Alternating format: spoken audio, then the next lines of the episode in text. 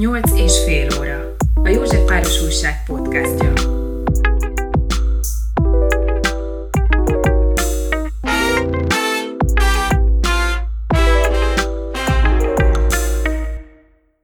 A nyolc és fél óra vendége Molnár Krisztina Rita, író, költő. Köszöntelek, és nagyon szépen köszönöm, hogy elfogadtad a meghívásomat. Hát én is köszöntöm mindenkit, és, és nagy örömmel fogadtam el, mert uh, nekem a nyolcadik kerületben az uh, visszajönni, az hazajövés tulajdonképpen. Ezt én tudom rólad, és hát talán nem is kis részben ezért is vagy a vendégem, de mielőtt rátérünk a személyes történetekre, amelyekből már néhány, néhányat én is hallottam tőled, de szeretném megosztani a kedves hallgatósággal, azelőtt arra gondoltam, hogy beszéljünk egy kicsit a költészetedről, a művészetedről, hogyan csöppentél bele az irodalomba, ha jól tudom, akkor az 1990-es években jelent meg az első köteted. Ideig hogy jutottál el, hogy megjelenjen az első köteted? Hát ez egy, ez egy nagyon jó kérdés, mert nem is könnyen. Belecsöppenni, abban a pillanatban belecsöppentem, hogy elkezdtem olvasni nagycsoportos óvodás koromban, azt hiszem. Tehát én azóta olvasó vagyok, és kisgyerekkorom, hát mondjuk olyan 8 9 éves korom körül éreztem hogy ehhez több közön van, mint befogadó. Persze nyilván nem így gondolkozik egy gyerek, ez csak egy ilyen nagyon erős érzés volt, hogy, hogy, hogy ez, ehhez több közön van, mint az olvasás. De akkor még nem írtam semmit természetesen, nem sokkal később azért elkezdtem. És hát ahogy gyerek és kamaszkorában sok mindenki ír, az sok később válik el, hogy, hogy az embernek ez lesz a hivatása is. De végül is nem, tehát hogy én abszolút a mesterséget is azt gondolom, hogy, hogy fontosnak tartottam, tehát nem csak azt, hogy, hogy az önkifejezésnek vagy az öngyógyításnak egy formája legyen az írás számomra. Ennek ellenére nyilván az, hogy az embernek az az identitása, hogy én költő vagyok, az, az sokkal később alakult ki. Mindig azt szoktam mondani, hogy körülbelül a harmadik verses kötetem megjelenés, akkor már így kimertem mondani azt, hogy költő vagyok magamról. Az első kötetemre visszatérve, amit kérdeztél, egyébként akkor éppen itt éltünk a Gutenberg téren a 8. kerületben, amikor megjelent, és addigra közel egy évesek voltak már az ikreim. Kicsit késett az első kötetem megjelenése, ugyanis én nagyon sok szempontból nem, nem szokványosan szoktam viselkedni, de erre nem volt rálátásom, tehát engem megkeresett egy kiadó, hogy adjuk ki az első verses kötetemet, amire most már jó ideje tudom, hogy nyilván minden normális fiatal költőnek azt kéne válaszolni, hogy boldogan odaadja és örül neki, hogy megjelenik. Ezzel szemben én azt mondtam, hogy nem, ezzel nekem még dolgoznom kell, és magamhoz szorítottam a dossziét, amiben a amiben valóban egy kötetnyi vers volt, és egyébként valóban csiszolgattam még elég sokat az egészen, mire abból kötet lett. Annyira, hogy közben megszülettek a gyerekeim is, úgyhogy 96-ban jelent meg az első kötetem. Uh-huh. Mit kell arról az első kötetről tudni? A világ figyeléséből, a világ magunk, melyünk benne. Egy vékony kis kötet, nem volt különösebben nagy vízhangja, mert nem voltam be, beágyazódva semmilyen irodalmi színába, tehát persze publikáltam, ja igen, ezt elfejtettem mondani, tehát egy 18 éves korom óta publikáltam irodalmi lapokban, akkor még postán küldtük a kéziratot, mert még nem volt internet. Például a Mozgó Világban volt egy fantasztikus és legendás szerkesztője a versrovatnak, Berkes Erzsébet, aki még valóban szerkesztette a verseket, tehát tehát ott álltunk sorba fiatal költők az előre egyeztetett időpontban, amikor ő megbeszélte velünk azt a négy-öt kéziratot, amit vittünk, és ő még mondott olyanokat, hogy ilyen magyar költő nem ír le ilyen jelzőt, és hát ő, ő még tulajdonképpen edukált is minket, tehát egy valódi szerkesztő volt. Arra esetleg emlékszel, hogy mi ez a jelző, amit akkoriban, amire akkoriban azt mondták, hogy magyar költő nem írja le? Arra most pont nem emlékszem, csak arra, hogy Pádova, Pádovai piacot leíró vers volt ez, és a, a szökőkút peremén billegő galambokkal kapcsolatban volt valamilyen jelző, amire ezt mondta, illetve ő volt az, aki ilyen egyszer történt velem életemben, ami a verses kötetben az utolsó vers, az a címe, hogy vesztegető, és ami a minden, mindent elveszítünk, amink csak van belátásáról szól röviden, hogy amikor elolvasta, akkor nagyon kemény, néha még trágár nő is volt, tehát itt tényleg két lábbal a földön is nagyon nem volt finomkodó, szép lélek, nem lehetne rá ezt mondani, nagyon okos volt, és nagyon olvasott, és, és sírva fakadt, és azt mondta, hogy ezt vitt haza, és írt át.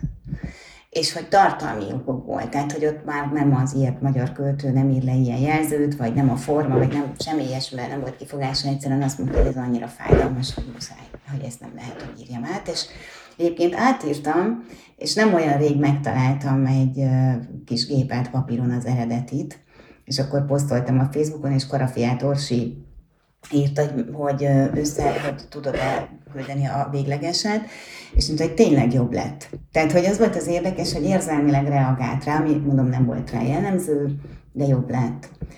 És a másik legendás versszerkesztő, aki még szerencsére köztünk van is él, ugye a Holminak híres versszerkesztője és költő, műfordító Váradi Szabolcs, vele viszont még papíron leveleztünk, tehát ott még ez se volt, hogy bementünk volna a szerkesztőségbe, ma is őrzöm a gondosan töltőtollal írt leveleit. Például az előbb kérdeztél példát, azt sose fogom elfelejteni, hogy az egyik versemben szerepel az olvasztott méz kifejezés, és akkor, hát ezek ugye hetek, tehát ahhoz képest, hogy most kommunikálunk, ezt el sem tudjuk képzelni, hogy akkor válasz, hogy igen, szóval olyan recept, amiben olvasztott vízet kell akkor jó a vers, és akkor elfogadta a közlése, tehát hogy ilyen egészen más módon zajlott. Egyébként nem gondolom, hogy hogy azon kívül, hogy nyilván mindig türelmetlenül vártuk a szerkesztők válaszait, de azt hiszem, hogy mégis volt uh, idő gondolkodni a dolgokon, tehát hogy nem volt ennyire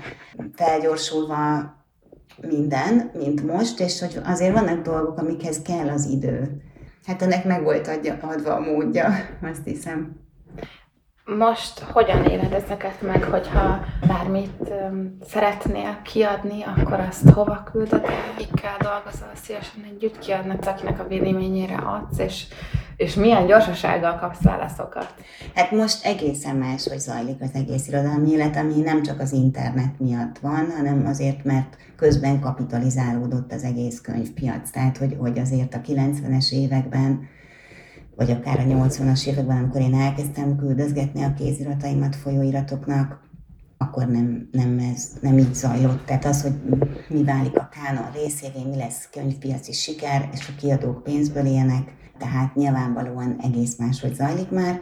Azért abban a szerencsés helyzetben vagyok, hogy ennyi megjelent kötet után már, már nem arról van szó, hogy elfogadja-e a kéziratomat egy kiadó, hanem arról, hogy van-e mondjuk éppen elég pénz egy kortás verses kötet kiadására, mert nem abból van bevétel egy kiadónak sem. Tehát, hogy a kortás verses kötetek azok soha nem hoztak sokat a konyhára, de a nyugat idejében sem. Tehát a nyugat is csak néhány száz példányban jelent meg, hiába az az, amit tanulunk a gimnáziumban is. Úgyhogy folyóiratok, hát azok is ugye nagyon-nagyon átalakult, tehát annak inkább egyéb okai vannak, nem gazdasági, hogyan alakult a magyar irodalmi folyóiratoknak a sorsa, mert rettenetesen sok forrást megvontak a, a színvonalas uh, irodalmi, vagy színvonalasnak tekintett irodalmi folyóiratoktól. Egyrészt, másrészt a Holmi például magától megszűnt, mert résztál halálával végül is úgy döntött a szerkesztőség, és nem adta végül is át a stafétát egy következő generációnak, hogy megszűnik a. De azért még vannak irodalmi folyóiratok, és, és nagyon sokkal átkerült az online térbe is, ami egyfelől nyilván jó, mert, mert egyáltalán hozzáférhető, másfelől pedig mm, nem feltétlenül jó, mert nagyon sokszor tényleg nincs pénz arra, hogy aztán ezek nyomtatott formában is megjelenjenek. És hát sokszor kérnek is kéziratot a folyóirat szerkesztők, úgyhogy azt hiszem, hogy így. Te hogyan látod a verses köteteidnek az ilyen érzelmi alakulását, vagy inkább úgy kérdezem, hogy fel tudnád osztani nem csak um, időrendi korszakokra, hanem valamilyen személyes fejlődés történeti korszakokra, vagy ez nem annyira releváns kérdés? Hát biztos releváns kérdés, csak az nem biztos, hogy én fogok tudni rá jól válaszolni, mert nem gondolkoztam ezen. Hát elég nagy ritkasággal mentek meg ezek a kötetek, tehát az első után a következő, a második az tíz évvel később jelent meg, mert közben volt a három gyerekem kicsi, és hát akkor is úgy lapokban publikáltam, de sokat nem tudtam foglalkozni ebben, tehát 2013-ban, tehát ott is eltelt körülbelül 5 év. A kőházig? A kőházig, igen, és igen, tehát hogy vannak talán összetartó kötetek, összetartozó kötetek, tehát a kőház és a levél egy fjord partjáról, ez tulajdonképpen azt hiszem, hogy egyfajta ívet jár be, és a, az új kötet, ami idén ősszel jelent meg a hosszú utazás, ez talán mindegyiktől egy, egy távolságot vesz. Talán egyébként ennyire távol a dolgoktól a legelső kötet van, most, hogy így rákérdeztél, hogy azt hiszem, hogy tehát azért az egy, nem csak nekem, alapvetően a költőknek az alapattitűdje a szemlélődés, és a dolgokon való elmélkedés, és aztán azoknak valahogy a megragadása, ezek ezek összejek, de nem tudom, de jók. Tehát, hogy így van. Talán a legszemélyesebb az a, az a a kőháznak egyes ciklusai, de a legalanyibb módon levő kérdések vannak, illetve a levél egy fjordpartjáról néhány verse is. Igen, a hosszú utazás az, az filozófikusabb, azt hiszem. Tudnád-e jellemezni a költészetedet három jelzővel, ha már a jelző szó szóba jött korábban, amilyenek szerinted? A verseim? Igen. Így az összes, úgy általában? Igen. Hú, de nehéz, másoknak a verseit sokkal könnyebb lenne. Igen. Mert az ember nem magát szokta, vagy hát jó esetben másoknak van. Hát nagyon remélem, hogy pontosak. Most nem csak versanilag értem, hanem ilyen világ megfigyelés szempontjából is. Fájdalmasak, de hogy talán van bennük valami nagyon finom humor is nem kitörő, tehát nem úgy, mint a Rodani költészetében, amikor játszik. Uh, igen, talán ezek. Ha már szóba hoztad, kik azok, akiket mondjuk a kortás szénából nagyon kedvelsz? Nagyon nehéz kérdés, mert... Itt viszont nem mondok számot, úgyhogy bármennyit Igen, mert, mert hogy így a végtelenig lehetne hmm. sorolni, tehát a, a, ugye ahol az idő még nem tudta megszűrni ezeket, tehát nyilván ha az ember igyekszik nyomon követni a kortársait, akkor rengeteget olvas. Én azt hiszem, hogy extra mennyiséget olvasok, de befogadhatatlan mennyiségű szöveg árad, és, és nem biztos, hogy az egy teljességigényű, akiket én olvasok, tehát nem lehet ugyanis mindenkit olvasni, aki publikál, tehát ezzel nem ki akarom kerülni a választ, csak megmagyarázni, hogy miért olyan nehéz erre válaszolni Hát most persze itt nyilván vannak már ismertebb, meg befutottabb, de akik már tartósan mert az idő tényleg szűr, tehát hogy egy idő után nagyon sokan abba hagyják, tehát fiatalon nagyon sokan írnak, és aztán nagyon sokan abba hagyják, de mondjuk így a fiatalabb, mondjuk én 30-as nemzedékből szeretnék először említeni valakit, Ferenc Mónikát, akinek még nyilván nem teljesen forrott ki a költészete, de azt gondolom, hogy nagyon izgalmas, amit uh, csinál. Uh, nemrég ismerkedtem meg szintén, a, hát ő meg talán 40-es, uh, Szőlősi Balázsnak a költészetével, aki talán szintén egy kevésbé sokak által ismert, de nagyon hát a finom szót azt törölni kell, ugye az borzasztó, mert ez ilyen szépelgő, de hogy mégis ilyen érzékenyen a részletekre is reflektáló, és egy saját, saját világot építő szövegei vannak.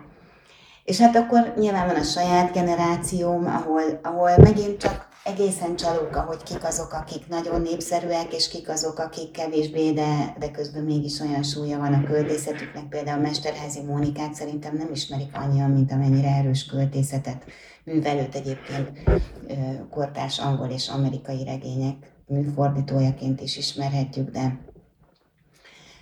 nagyon erős költészete van direkt olyan neveket próbálok mondani, mert, mert nyilván sorolhatnám Tóth Krisztinának egyébként, amiről viszonylag kevés szó esett, most nagyon sok szó esik a disztópiájáról, a majom szeméről, ami, ami tavasszal jelent meg, de tavaly jelent meg az új verses kötete, ami egy ünnep a bánadal, tehát egyszerűen egy, egy, egy, egy csodálatos verses kötet, tehát így, akkor itt kiemelni, hogy ő azért nem csak remek prózát ír, hanem, hanem a, a lírája is nagyon fontos. És akkor még egy nevet mondok, mert egyébként tényleg végtelenig lehetne, mondjuk azt mondom, hogy Parti Nagy Lajos, és azért őt mondom, mert, mert mostanában úgy látom, hogy van egy olyan tendencia, hogy, hogy így el, elfelejtődik az, hogy a vers az egy nyelvi, nyelvi bravúr is, tehát hogy ez nem, nem csupán világtükör és egy, egy folyamatos helyzetjelentés arról, hogy miben élünk, vagy hogy hogyan vagyunk, nem csak társadalmi vagy magánreflexiók, hanem, hanem közben nyelv alakító bravúr is, és azt gondolom, hogy, hogy az ő költészete alkalmas arra, hogy ezt elhiggyük. Nem csak versek tekintetében vannak nagy sikereid, hogyha azt szabad mondanom, hanem ha jól tudom, akkor regényt is írsz. Az egyik Malina kertje. Beszélnél nekünk egy pár mondatot róla, hogy az, aki mondjuk még nem olvasta, kedvet kapjon hozzá, mit kell róla tudni, illetve hogy számíthatunk-e esetleg külföldi nyelveken való megjelenésre? Igen, nagyon köszönöm a kérdést. Ha jól tudom, éppen mostanában fog befejeződni a szlovák fordítása, és tavasszal jelenik majd meg Szlovákiában. Ha, ha lesz a papír, meg mondom, mert ugye ez nem csak minket érint ez a, ez a probléma most. A Malina kertje az egy nagyon érdekes keletkezés történetű szöveg. Simonyi Cecília, a grafikus művész, aki a második verses kötetemhez készített illusztrációkat, minden versziklushoz egyet, és a borítóját is ő készítette. Ő kért meg engem egyszer csak, hogy Krisztina írjál nekem egy mesét. Ez körülbelül úgy hangzott, mint amikor a kishercegben a meg, megkéri a kisherceg a pilótát, hogy rajzolj nekem egy bárányt. Mert mint hogy szerette volna, hogy illusztrálhassa. Mm. Azért, mert volt egy pályázat, az Aranyvackor pályázat, amit gyerekkönyvkiadók hirdettek meg, azt hiszem, hogy két évente, ez a 2010-es volt talán. És én nem írtam, hiába volt egy gyerek, én nem írtam mesét egyáltalán korábban, novellákat igen, és azt mondtam, hogy jó. És volt egy határidő, tíz oldalt kellett, amiből három az illusztráció. És én, én így tényleg három iskolás gyerek és egy gimnáziumi tanárság mellett elkezdtem éjszakánként írni, az volt a hívószó, hogy átváltozás, és hát azonnal az, a görög mitoszok átváltozás történetei illetve hát Ovidiusnak a metamorfózisza volt az, ami amilyen, amilyen, amilyen nyomvonalon elindultam, és végül is egy olyan történetet kezdtem el írni, hogy, hogy pályázat ide vagy oda, hát rögtön láttam, hogy ez nem egy rövid mese lesz, hanem egy regény lesz, tehát hogy elkezdődött egy struktúra kialakulni, és tudtam, hogy akkor ezt nem öt perc lesz megírni. Tehát a pályázatra egyébként azt a hét oldalt, amit megírtam, azt beadtuk, és nyert, a szöveg nyert a Naphegy kiadói volt az egyik kilöndi a, a későbbi, a könyvkötet későbbi kiadójáé. És hát akkor még írtam szerintem két évig, de én hajnalonta meg éjszakánként, tehát hogy ez nem, nem volt erre elkülönített idő, úgyhogy nem volt egy rips munka. Az alcíme az lett végül is, hogy mese gyerekeknek és felnőtteknek, mert hogy egy olyan szöveg lett, ami azt gondolom, hogy, hogy abszolút családi együtt olvasásra, vagy önálló felnőtt olvasásra is alkalmas. Én egyébként egy misszionáriusa vagyok az együttolvasásnak felnőtt korban is, tehát azt gondolom, hogy ez egy nagyon, nagyon jó és fontos közös időtöltés, amikor egy szöveget egymásnak olvas fel két vagy több ember, és utána, hogy közben akár beszélgetni is tud róla. És hogy hogy kerül ide Ovidius, meg az átváltozások, tehát itt egy, egy nyilván bizonyos értelme, hogyha be kéne sorolni, egy fejlődésregényről van szó, Maléna az egy tíz éves egyedül testvér nélküli kislánykép nagyon elfoglalt szülő mellett, és van két fizikailag látható barátja is, egy, egy egész másik társadalmi osztályba tartozó Janó nevű kisfiú, akinek el, akit elhagytak a szülei, és elég szegény, és a nagymamája neveli, van egy, egy teljesen átlagos, nagyon cserpes állatbarát barátnője is, de ő egy nagyon introvertált, nagyon zárkozott és elmélkedő kislány, és neki van egy tücsök barátja, akit Szibélnek neveztem el a, a Szibilla Jósnő átalakítása, parafrázisa ő, és hát az, az a kérdése, vagy a tétje a regénynek, hogy hogyan tud az ember átlépni a saját határain, tehát hogy tud a kertjéből kilépni a világba. És hát azért ez nem csak azon a szinten, hogy meg tudja fogalmazni, hogy mit szeretne, hogy képes legyen elérni azt, amit akar, hanem azon a szinten is, hogy mondjuk például, hogy, hogy el tudja fogadni, hogy van hol áll és hogy, hogy valaki vágyhat éppen arra, hogyha már annyi ideje van a Földön, mint, mint például ez a több ezer éves Szibil. 2019 őszén jelent meg a Remélem Örülsz című novellás kötetem a Szkolár kiadónál, és ezek is nagyon lassan készültek, illetve igen, tehát a sok év novelláiból válogattam ebbe a kötetbe. És hát a cím az nem egy ilyen, mint ahogy a könyvemutatón, azt hiszem, hogy talán Juhász annak kérdeztem, hogy ez egy ilyen passzív, agresszív módon kell értelmezni a remélem örülsz, és hogy nem, hanem különböző élethelyzetekben lévő különböző, nyilván egy novella mindig arról szól, hogy valakinek valamilyen traumája történik, de ezek nem ilyen direkt trauma feldolgozó történetek, hanem valahogy talán, a, igen, talán azt próbálják attitűd szinten bemutatni, de ez csak most, hogy így megkérdezed, nem fogalmaztam meg előre, mint egy programot, hogy, hogy a traumáink közben is hogyan tudunk egy kicsit kívülről ránézni arra, ami történik velünk, és, és nem nyakig benne maradni, hanem, hanem, hanem távolságtartással kezelni. De ez nem egy menekülési javaslat, hanem, hanem egyszerűen csak a tisztánlátás, meg az egyensúly megőrzése jellemzi talán ezeket a szereplőket. Még egy korábbi beszélgetésünk során felmerült, és az annyira megmaradt bennem, hogy gondoltam, hogy most szóba hozom. Nagyon érzékelhetően, tehát tényleg hivatásodként kezeled a költészetet, és talán pont a kapcsán beszéltünk arról, hogy ezzel párhuzamosan pedig jelen van a köztudatban az a vélekedés, hogy sokszor az írók, költőknek nagyon erős kapcsolata van az alkohollal, és az ilyen különböző függőségekkel. És akkor nekem nagyon jól rákontrasztál, és felvilágosítottál, hogy ez mennyire egy, hát tudom, téveszme, hogy erről mondanál egy pár gondolatot, hogy ezt a, ezt a rossz gondolkodást kitisztázzuk? Hát én azt gondolom, hogy ez így az iskoláinknak köszönhető hogy valamiért a, a művészekről azt gondoljuk, hogy bohém életet élnek mindannyian, és én azt hiszem, hogy a, a nem művész társadalomban is legalább annyian élnek úgynevezett bohém életet, anélkül, hogy bármilyen alkotó tevékenységet végeznének.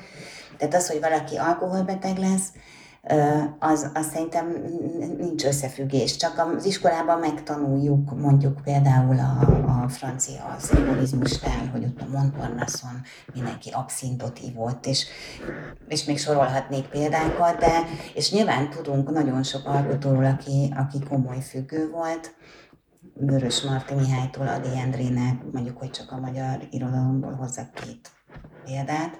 Tehát alkohol problémákkal rengeteg ember küzd, és függőséggel is, függetlenül attól, hogy szerző vagy nem.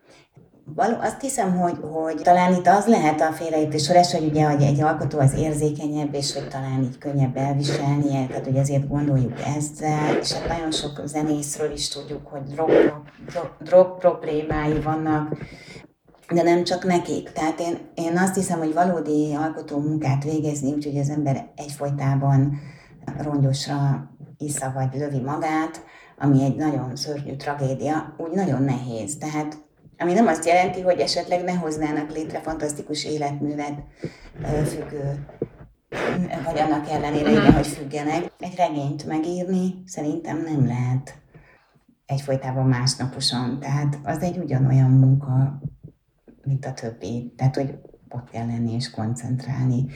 Ami megint csak nem jelenti azt, hogy mondjuk, mondjuk az automatikus írás, hogy bizonyos tudatmódosult állapotokban ne lehetne fantasztikus szellemi teljesítményeket létrehozni, amiket különben nem, de hogy, hogy szerintem ez nem, nincs ilyen direkt összefüggés. Illetve a függés az meg, megint egy másik fiók lenne, amit kihúzhatnánk, hogy mindannyian függünk, tehát van, aki sorozatot néz, az semmivel nem más, nem függés, csak kevésbé láthatóan ártalmasak a következményei, mert nem a mája trongálja, hanem az agyad, de attól még most csak ez egy hétköznapi példa akar lenni, de attól még függés. Jött az iskola is, te pedig tudom, hogy magyar tanár is vagy. Mesélsz nekünk egy kicsit erről? Mikor tanítottál, aztán volt egy kis szünet, aztán megint visszakerültél a tanári pályára, hogy ez hogyan működik, amellett, hogy tudom, hogy a három gyerek miatt nyilván volt egy idő, hogy nem tanítottál, de hogy a költészet mellé ez egy hát egy kötelező muszáj, vagy inkább szívügy, vagy, vagy ezt nem lehet így elválasztani, mert mind a kettő, hogy hogyan van ez? Hát, ez is egy jó nagy kérdés. Én valójában én egy jó ideje kiábrándultam a tanításból, ami, ami nem csak a jelenlegi magyar iskolai körülményeknek köszönhető, vagy a jelenlegi alatt akár már a tíz évvel ezelőttieket is, vagy a még régebbieket értve, hanem, hanem azért, mert azt gondolom, hogy az, ami vélet az európai rendszerű edukáció, az azt szüntette meg, hogy a lényeg elveszen. Tehát, hogy a lényeg megmaradjon, azt szüntette meg. Tehát, hogy ami a, a befogadás öröme, hogy megtudok valakitől valamit, ami érdekes, mert én még nem tudom, mondjuk ha erre a modellre leegyszerűsítjük, hogy eredetileg mi is lett volna a célja annak, hogy valamit megtanuljunk, és nem tudok jobban, tehát nem, nem tudom a megoldást, csak nekem konkrétan elképesztő lelkismert, meg egyéb típusú szenvedéseket okoz az, hogy azt látom, hogy a, az iskolákban olyan mértékben van a rendszere miatt, ami ilyen önműködő, belekényszerítve mindenki szereplője az iskolának, tehát ez alatt értve a tanárt, a szülőt és a, a gyerekeket leginkább, hogy nem az érdekli mondjuk, hogy mi az, hogy ballada, vagy, vagy milyen érdekes egy, egy szöveg. Persze vannak, akiket érdekel, nem azt akarom mondani, de hogy mégsem ez, ez válik a fontosabbá, hanem az, hogy ő egy dolgozatra hány pontot kapott, vagy egy aztán hány százalékot ért át, vagy egy dolog hányos lett. Ez exponenciálisan nagy az idő, tehát egyre van felgyorsult, tehát egyre inkább a mérhető teljesítmény, és az, ráadásul az időre, tehát hogy ez még a másik, tehát hogy nincs meg a, a dolgokhoz az idő. Akkor hiányolod az elmélyülést az oktatásban? Hát igen, ebben a rendszerben nem lehet, és itt most tényleg nem pusztán a magyar viszonyokra mondom, hanem egyáltalán ahogy zajlanak. Elmondok egy jó példát arra, hogy milyen is lenne az igazi. Tehát, hogy ebben a rendszerben, és mondom, nem tudok jobban, de nincs mód arra, hogy egy dolog addig tartson, ameddig tart.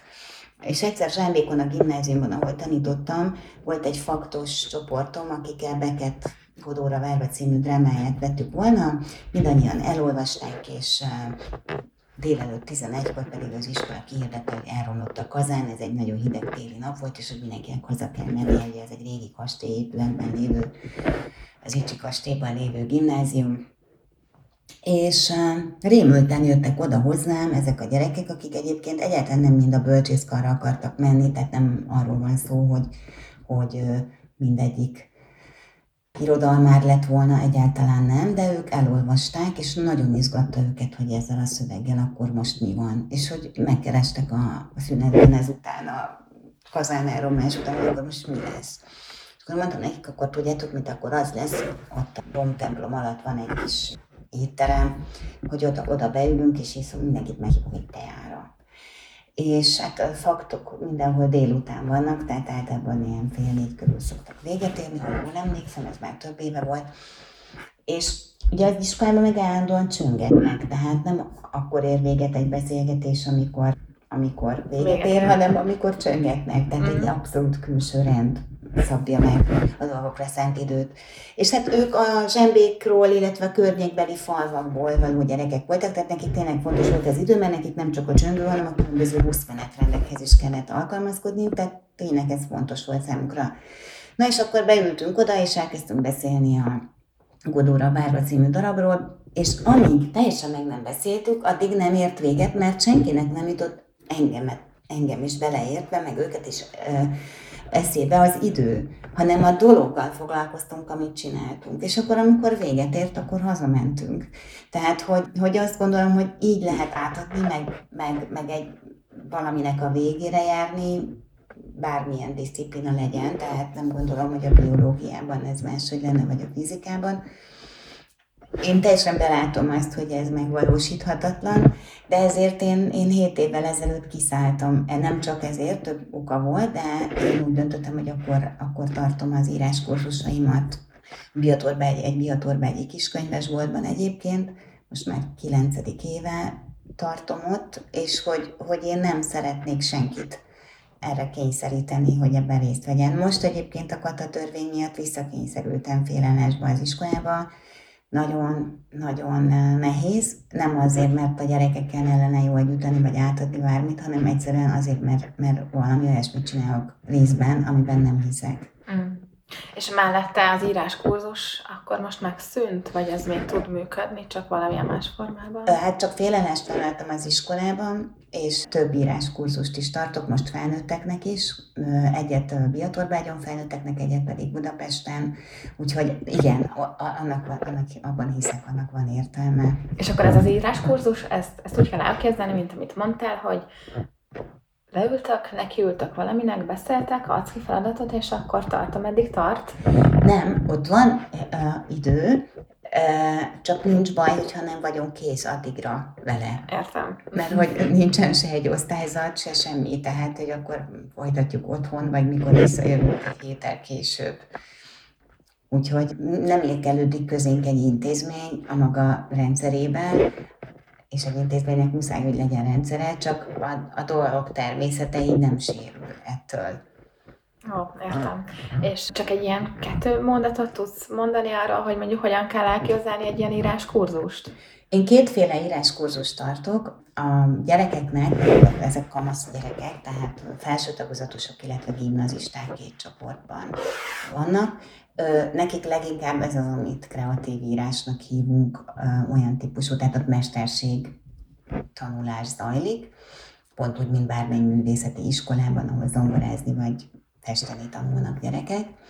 A felnőtteknek viszont tartottam egyszer már ilyet, de most most ez két olyan csoport, amelyik összetemberben, ahol, aminek az a címe, hogy jól lenni írókör, tehát ott nem, nem az a cél, hogy a mesterséget megtanuljuk, hanem hogy ha, tehát az írás az egy nagyon egészséges dolog, pont úgy, mint az olvasás. Erre ma már orvosi vizsgálatok vannak, segít artikulálni egy csomó mindent, ami van bennünk, és hát nyilván amikor csak jár az agyunk, akkor nem, nem körvonalazzuk ezeket a gondolatokat, és és végeztek tényleg ilyen méréseket arra, hogy amikor valakik elkezdenek írni, mindegy, hogy az emlékirataikat, vagy napló, vagy bármit, vagy mit láttak aznap a parkban, javult a légzéskapacitásuk, a vérnyomásuk, tehát nem csak mentálisan segített, hanem még biológiailag is mennyire összefügg azért ez a kettő, hogy hogy vagyunk.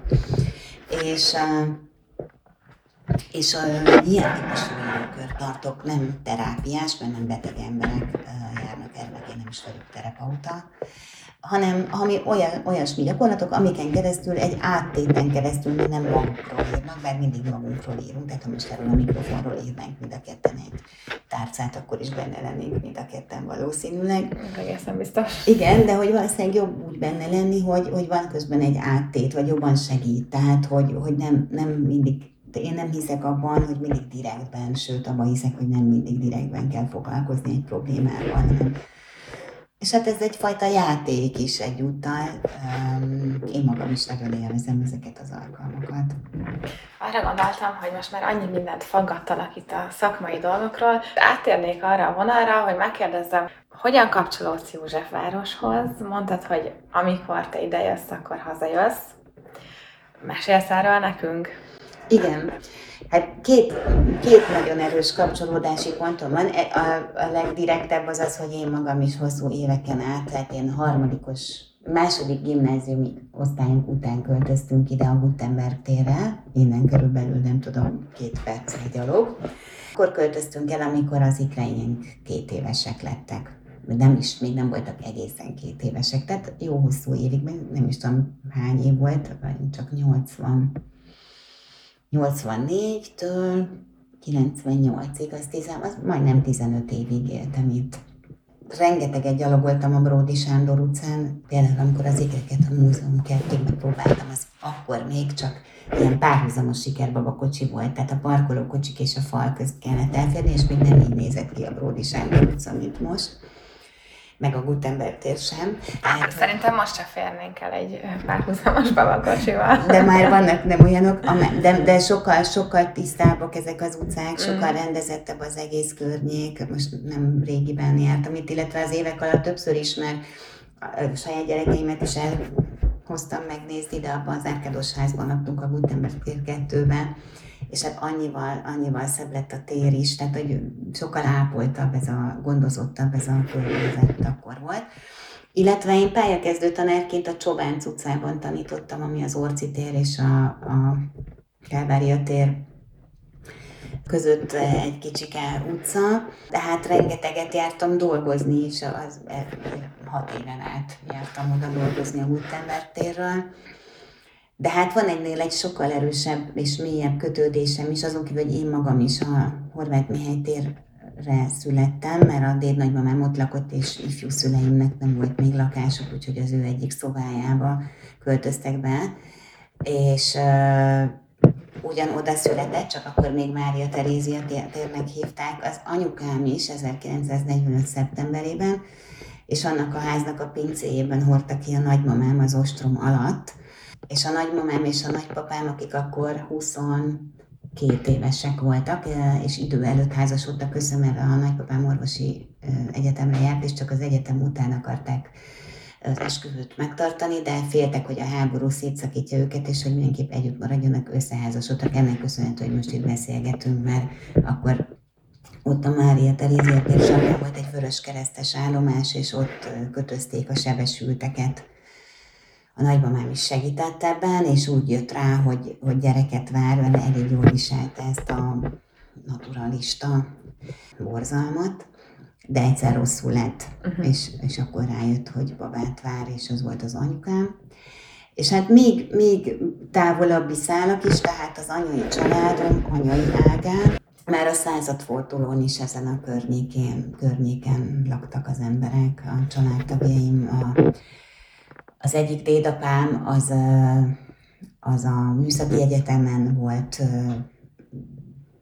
fő villanyszerelő, a másik dédapám, mármint hogy ez most az anyai ágam, pedig a Műszaki Egyetemen dolgozott a nyomdában, az egyetemi nyomdában, tehát az akkor még szerintem ma valószínűleg főiskolát kéne ahhoz végezni, tehát kellett tudni franciául, matematikai kifejezéseket is, mert ugye még, még rendesen ólódikkel tükörbe rakták uh-huh. ki azokat a tudományos cikkeket, yeah.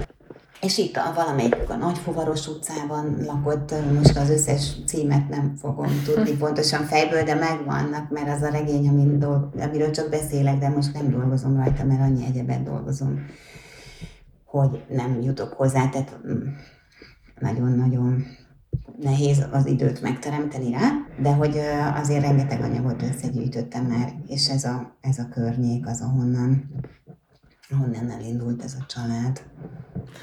Sőt, itt a sarkon a nagymamám hugáig egészen tavaly nyárig, mióta csak én élek, de hát szerintem már 40-es, 50-es évektől itt laktak a múzeum körút egyben. Van valami olyan nagyon kedves történeted, ami ide kapcsolódik? Ilyen személyes?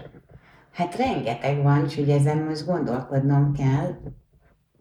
Ja, például, amikor, amikor még diákok voltunk és ösztöndíjból éltünk, akkor a Fülemüle vendéglőbe jártunk minden hónapban egyszer el, elkölteni az ösztöndíjunkból legalább havonta egyszer egyrészt francia hagymalevesre és rántott sajtra, vagy valami hasonló, tehát ezek voltak a legolcsóbb ételek.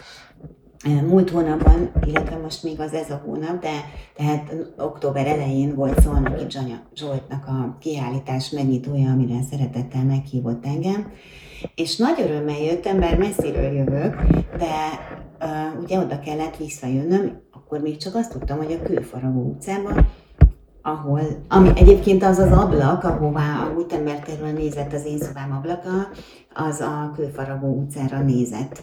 És már emiatt is örömmel jöttem, hogy hazajövök. És amikor megláttam, hogy ez az egykor volt Fülemüle étteremnek a helyén van, a Burakároly galéria, akkor még jobban örültem, mert ez nem a szakmai része a tárlatnak. Mm. Nagyon izgalmasak szólnak itt Csanya Zsoltnak a festményei.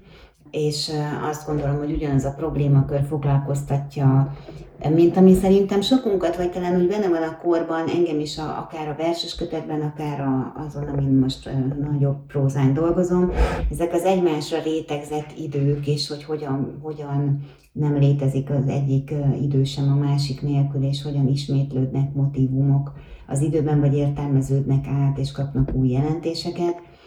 Hát azt hiszem, hogy fogok tudni emiatt kapcsolódni az ő festményeihez, és nagyon megtisztelt, hogy felkért, hogy egy, tartsak egy tárlatvezetést, amíg még nyitva van. Még utána azt hiszem egy hétig lesz nyitva az ő kiállítása. Amit még nagyon érdekesnek tartok, és azt gondolom, hogy szeretnék veled róla beszélni, hogy ha jól tudom, akkor hívő vagy. Erről mondanál egy pár dolgot, hogy úgy általában a te életedben ennek milyen szerepe van, és hogy mondjuk kapcsolódik-e az alkotáshoz? Hát nyilván ez egy nagyon belső dolog. Igen, valóban már beszélgetünk mi erről, hogy én szeretem megkülönböztetni a vallásos és a hívő szavakat. Nagyon más számomra és ennek a két szónak. A vallásosban mindenképp érzek valamiféle formalitást, vagy, vagy valami formális erőt, ami egyébként tud lenni, tehát a forma az jó dolog, tehát hogyha nem lenne mondjuk egy bögre, akkor a kávénk is folyna, de, de mégis a, azt hiszem, hogy a hit az jó, hogyha képes leválni a formákról, és nem pusztán, mert, mert nagyon könnyű átcsúszni abba, hogy csak a formák maradjanak tartalom nélkül. Tehát a formák nem önmagukban rosszak, csak akkor, hogyha üresek. Bár vannak egyébként, akik azt mondják, hogy még az üres forma is jobb, mint hogyha semmi sincs, de én ezzel nehezen tudok hit kérdésében azonosulni. Egyébként jobbról balról egy teljesen klasszikus közép-kelet-európai katolikus családból származom.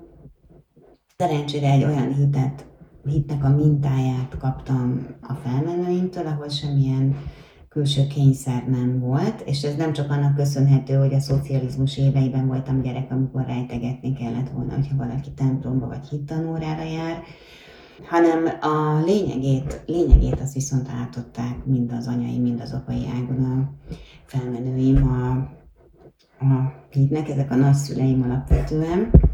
Tehát, hogy a formaságok nélkül, hát körülbelül tíz dolgot tiltottak, és ami nagyjából megfeleltethető a tíz parancsolatnak, de a tíz parancsolat mint kifejezés nem került szóba. De azt szerint éltek, és nem, nem csak a szavaikkal, sőt elsősorban nem szavakkal adták át ezt a hitet, hanem a, a viselkedésükkel és a cselekedeteikkel. Én egyébként nem voltam hívő, mert nagyon sokáig, mert az ember az nem úgy születik egyáltalán, hanem mindannyian jó kis pogányoknak születünk, azt gondolom, ami, ami talán soha nem múlik el teljesen, vagy én azt hiszem, hogy ez fontos, hogy emlékezünk arra, amikor még nem úgy kapcsolódtunk a láthatatlan tartományhoz. És én, mivel nagyon korán veszítettem el az édesanyámat, ezért óhatatlanul szembe kellett ezzel a kérdéssel néznem. De nem tudtam azt mondani, hogy akkor nincs Isten, mert addig sem gondoltam azt, hogy akkor van. De a, a teljes nem hívéséből annak, hogy, hogy lenne, én elkezdtem ezen gondolkozni, és szerintem kb. 10-15 év volt az, amire úgy döntöttem, hogy van, vagy úgy éreztem, vagy hogy azt tapasztaltam, inkább így fogalmazok. Tehát nekem így empirikus élménye ez az életemben, de, de de csak remélni tudom, hogy az alkotásaimmal átszűrődik, vagy hát, hogy, hogy amikor írok, akkor nem írok semmi olyasmit, ami ellenére lenne, és itt most nem az illemre gondolok, hanem hogy hogyha már egyszer adott valamihez tehetséget, akkor, akkor, akkor az, ellenére van, amire használom, mondjuk így. Az empirikus hogyan érted? Mit, hogy, mit tapasztaltál? Nem megjelent, mint Mózesnek egy mm. csipkebokorban, tehát nem így értem, hanem vannak olyan, olyan események az életemben, persze erre a teljesen racionális emberek azt mondják, hogy az ember a, az űrt azt mindig kitölti a képzeletével, és hogyha két dolog között nem talál magyarázatot, akkor olyan könnyű azt mondani, hogy mert, mert uh, Isten működött ott. De nagyon sok olyan esemény volt az életemben, ami, ami olyan gondviselésszerűnek tűnik. Mondjuk a leg, leg, egyik legszebbet elmondom, az ikrek születése előtt volt egy ikervetélésem. Az előtt az nem sokkal előtte, tehát az előtt, hogy ők megfogaltak, az előtt öt hónappal. és akkor még egyáltalán nem ö, voltam, illetve voltunk a gyermekeim apjával megtért hírek, én csak így bíztam benne talán, hogy, hogy van Isten egyszer ezt egy öreg bácsi mondta nekem, egy vonaton utaztam, és valamiért úgy éreztem, mielőtt leszállt, hogy megkérdezzem tőle, hogy, hogy, hogy a bácsi szerint van Isten, és, és már szállt és így visszanézett rám, nagyon öreg volt, és azt mondta, hogy én nem hiszek benne, édeslányom, hanem bízok benne, és leszállt. És ez ilyen nagyon nagy tanítás, megmaradt ez a mondat, ez sok-sok évtizeddel ezelőtti. Tehát mondjuk úgy, hogy már bíztam benne. Hát ez egy nagyon fájdalmas periódus volt, amikor, amikor elvetéltem ezeket a pici babákat, és utána úgy alakult, hogy a páromnak egy izraeli konferenciára kellett mennie pár hónappal később, és engem is magával vihetett, és akkor bejártunk minden olyan szakrális teret, ami ott Izraelben eléggé hangsúlyos, és természetesen voltunk a siratófalnál is, és mind a ketten hőn imádkoztunk az általunk nem hit, csak bízott Istenben ahhoz, hogy, hogy legyenek újra vagy hát, hogy legyenek gyerekeink. És egyébként ezután a nőgyógyászati baj után így fél évig nem is lehetett volna teherbe esnem. Én viszont mégiscsak teherbe estem, és még hozzá ikreket szültem, és egy kiváló nőgyógyászom volt, aki a civil életében enyhén dadok, és amikor ultrahangvizsgálatra mentem, akkor egyszer csak elakadt a szava, amitől nekem meg a lélegzetem, mert ugye az mondta, hogy jaj, várjon, csak valamit látok itt, ami egy, egy öt hónappal egy vetélés után az nem, nem igazán nyugtatja meg az ember, és azt mondta, hogy nem hiszem el, megint ikrek, ilyen a szakirodalomban sincsen. Mert hogy az, hogy spontán öt hónapon belül egymás után kétszer ikerterhes legyen az ember, ezt én így tudtam, meg nem értek hozzá, ez az nagyon-nagyon ritka. És mondjuk talán ez egy jó példa az empíriára. Uh-huh. Picit áteveznék egy másik témára, aztán utána engedlek is tovább az esti programodra, mert jó sokáig elraboltalak. Tudom azt, hogy írtál egy kis történetet, vagy egy mesét, egy nagyobb kötetbe, amiben több kis apró mese van, és egyébként ez a mesekönyv viszonylag nagy port kavart korábban, ez a meseország mindenki. Hogy talált meg téged az az élethelyzet, hogy ebbe a könyvbe írj egy mesét? Hát nem is élethelyzet talált meg, hanem Nagy Boldizsár szerkesztő keresett meg, aki egy elég ikonikus alakja a kortárs magyar gyerekirodalomnak, és talán hozzá kapcsolható az, hogy, hogy a, a, azokat a társadalmi kérdéseket tárgyaló engedált, vagy, vagy gyerekkönyveket is behozta a, a, a magyar irodalomba, amik eddig nem voltak, azokat a témákat, amik a fiatalokat is érintik, és hát nyilván a szüleiket is kellene, hogy érintsék. És, és ő kért meg engem, hogy vegyek részt ebben a kötetben. És akkor én azt válaszoltam neki, hogy Boldizsár, én ak- akkor mondok neked igent, hogyha találok egy olyan görög mítoszt, amiben hasonló típusú kérdést dolgoznak fel, mert hogy én nem hiszek az arhetipusok átírásában. Tehát az arhetipusok szereplők és élethelyzetek, konfliktusok, ezek nagyon fontosak, nem véletlenül Jung óta a pszichológia is ezeket használja, tehát nagyon pontos és valóban előforduló élethelyzetek azok, amiket ezek a, az arhetipusok megjelenítenek. És hát mit ad Isten, találtam egy olyan görög mítoszt, amit egyébként Ovidius is feldolgozott, több más mítosz változatot is ismerünk, egy Kaineus nevű hősről, aki, aki lányként látta meg a napvilágot, de egy Poseidónnal való vehemens találkozás után azt kéri az Istentől, hogy változtassa őt férfivá. Hát én nagyon megtöbbentem, mert én tényleg hiszek abban, hogy az nincs is a világon, amit a görögök már meg tudtak volna a világról, és hát úgy tűnik, hogy ez tényleg így van.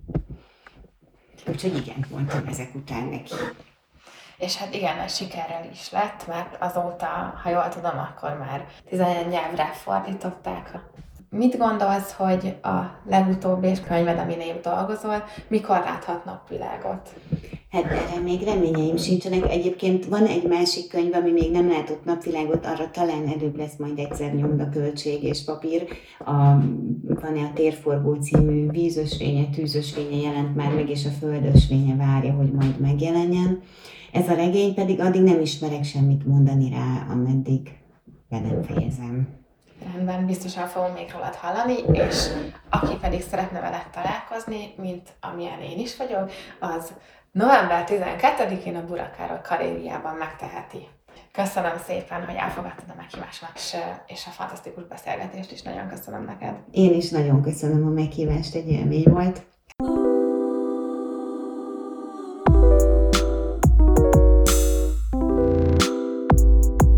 Nyolc és fél óra. A József Páros Újság podcastja.